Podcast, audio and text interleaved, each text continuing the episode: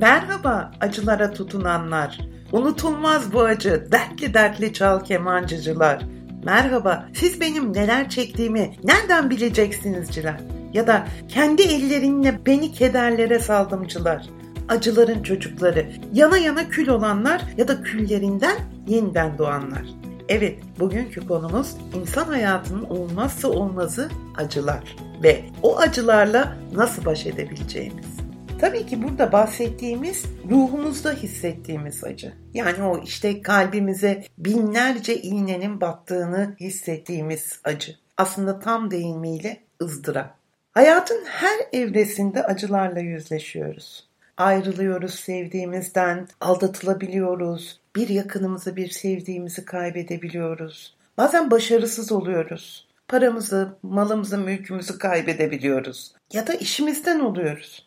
Aslında bunların hepsi farklı bir tür ızdırap.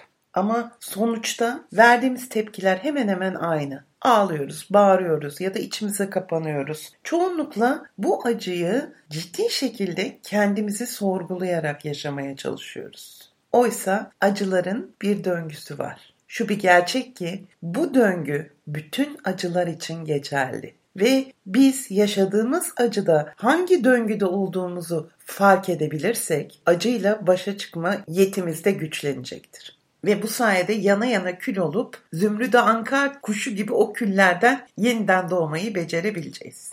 Evet, şimdi acının döngüsünden bahsedeceğim size. Nedir bu döngü? Her acının aynı evrelere sahip olduğunu söylüyor bilim adamları. Birinci evre inkar evresi. Yani bu tam olarak Türk filmlerinde Cüneyt Arkın'dan sıklıkla duyduğumuz "Hayır, olamaz" repliğinin karşılığına gelen evre.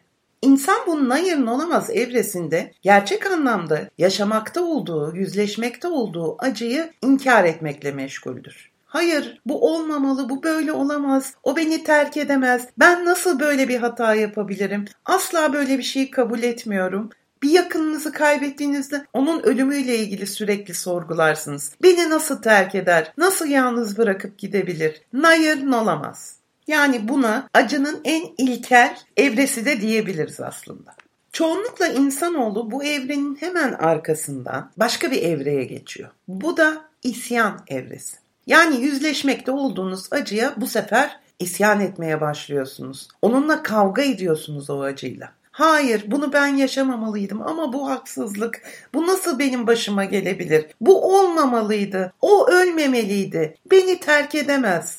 Yani insanoğlunun acısıyla kavga ettiği bu evre genelde saç baş yolma, ağlama, bağırma, haykırma, işte ortalığa vurup kırma gibi dışa vurumlarla gözüken evre. Evet, isyan evresinin arkasından olması gereken ve çoğunlukla insanların yaşamaktan kaçındığı bir evre var. Bu da sessiz sorgulama evresi. Yani insanın bir çeşit acıyı içselleştirip yavaş yavaş onunla yüzleşip onunla ilgili duyguları kendi kendine içeride yaşadığı evre. Bu evre fazla uzun olmamalı ama mutlaka yaşanmalı. Çünkü daha sonrasındaki çok önemli evreye geçiş için bu sessizce acıyla yüzleşme evresinin mutlaka olması gerekiyor. Yani size ağlama, üzülme, bu da geçecek vesaire diyen etrafınızdaki insanlar bu evreyi yaşamanıza izin vermeli. Bir insan ne tür bir acıyı yaşarsa yaşasın o acıyı sessizce içinde içselleştirebilmeli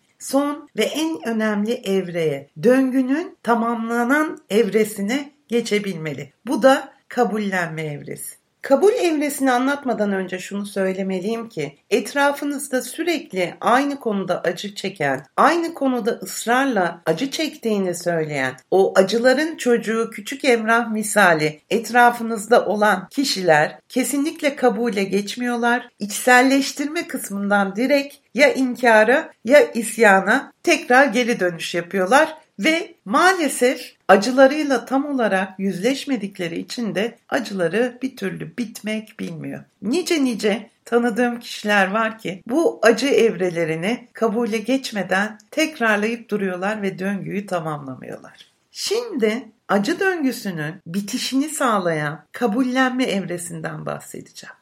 Kabul evresinde artık insan yaşamakta olduğu acıyı mantığıyla sorgulayıp benimsemeye başlar ve bu şekilde tekrar yaşama sevincini, gücünü geri elde etmeye başlar. Evet beni terk etti ama ben yine kaldığım yerden hayatıma devam edeceğim. Belki çok farklı iyi bir insanla gene tanışacağım. En yakınım vefat etti ama ölüm zaten yatsınamaz bir gerçek ve bunun maalesef çaresi yok. Kabulleniyorum. İşimi kaybetmiş olabilirim. Ancak bu bana çok daha iyi bir seçeneğim olduğunu gösteriyor.